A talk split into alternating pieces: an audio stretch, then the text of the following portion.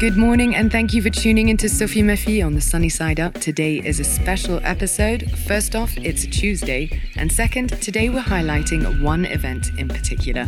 So, for all our coders, gamers, and programmers, sharpen your frequency because this is right up your street.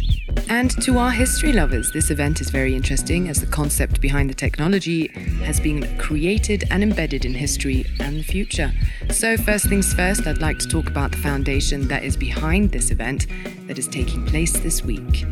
Now, the Friedrich Naumann Foundation for Freedom, or FNF, is a German foundation devoted to the promotion of liberal principles and political education. The main aim is to advance the principles of freedom and dignity for all people in all areas of society, both in Germany and abroad.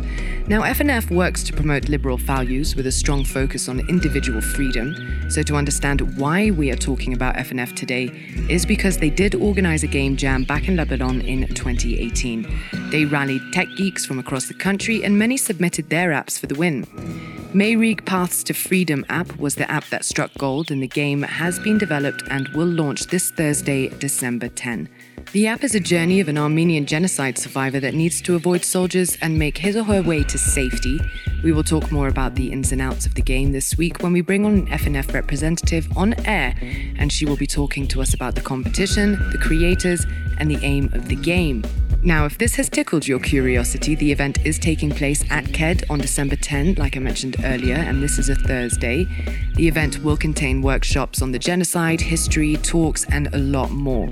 With the recent conflict in Armenia, those who are interested will be able to connect with experts and learn. So the doors at KED will open at 10 a.m. and it will run all evening up until 9 p.m. And now this is all I have for you today. So we will discuss the talks and exhibitions in depth tomorrow.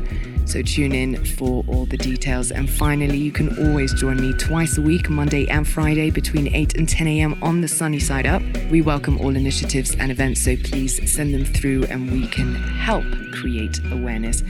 On another note, if you want to see what I get up to during the rest of the week, you can follow me on Instagram at Sghaziri. That's S G H A Z I R I.